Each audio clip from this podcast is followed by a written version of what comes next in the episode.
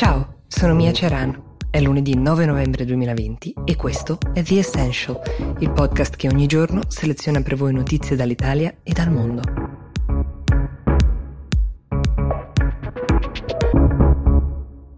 Non ci sono più stati rossi e stati blu, ci sono solo gli Stati Uniti d'America, ha detto Biden nel suo primo discorso da presidente eletto e c'è da augurarselo.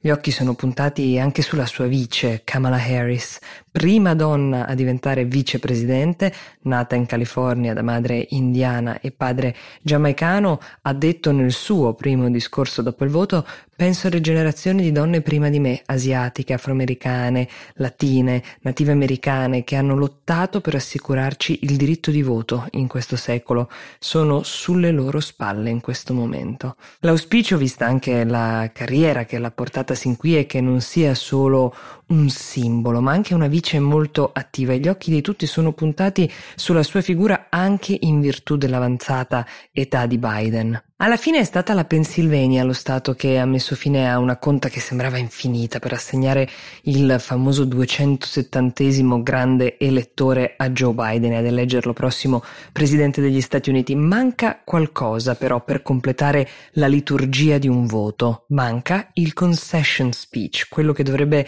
fare Trump per rendere merito allo sfidante che lo ha battuto. Ma Trump non ci pensa nemmeno, anzi oggi è il giorno in cui ricorrerà alle le vie legali ufficialmente. I suoi avvocati, eh, quelli che come ha promesso l'ex presidente daranno del filo da torcere ai democratici in festa, sono già al lavoro e forse, chi può dirlo, porteranno finalmente delle prove per difendere le tesi che sostengono, cioè che il voto sia stato truccato. Finora ha parlato per Trump il suo avvocato Rudy Giuliani, dicendo che i voti arrivati via posta in Pennsylvania non sarebbero stati nemmeno contati, un discorso che ricalcava quello del suo assistito, ma senza prove concrete ancora. Rudy Giuliani, ve lo ricorderete, è stato sindaco repubblicano di New York e tra i pochi nel partito a sostenere le tesi del, dell'ex presidente. Certo lo fa da avvocato perché sembra che nel partito repubblicano la posizione di Trump sia piuttosto isolata. Pensate che anche Fox News, emittente che ha avuto un ruolo chiave nella vittoria di Trump nel 2016,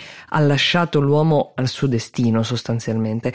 Va detto però che Trump ha ottenuto a questo giro più voti di quelli che ottenne nel 2016, il che fa capire la vera spaccatura che c'è nel paese, perché le sue tesi, il suo atteggiamento e le sue scelte politiche sono condivise tuttora da una fetta molto importante della popolazione e c'è chi sostiene che se non ci fosse stata una pandemia di mezzo, oggi siederebbe ancora nell'ufficio ovale.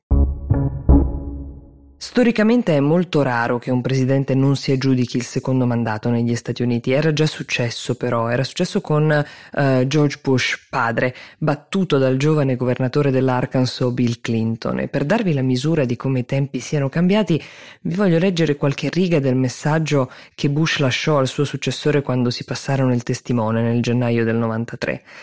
Caro Bill, quando sono entrato in questo ufficio oggi, sarebbe la stanza ovale l'ufficio, ho provato la stessa sensazione di stupore che provai quattro anni fa e so che sarà lo stesso per te. Ti auguro di essere felice qui. Io non ho mai provato la solitudine descritta da alcuni presidenti.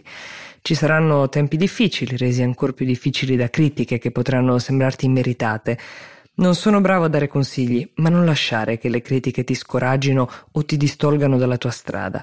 Quando leggerai questo messaggio sarai il nostro presidente, il tuo successo è ora il successo del nostro paese. Tifo per te. Buona fortuna. George.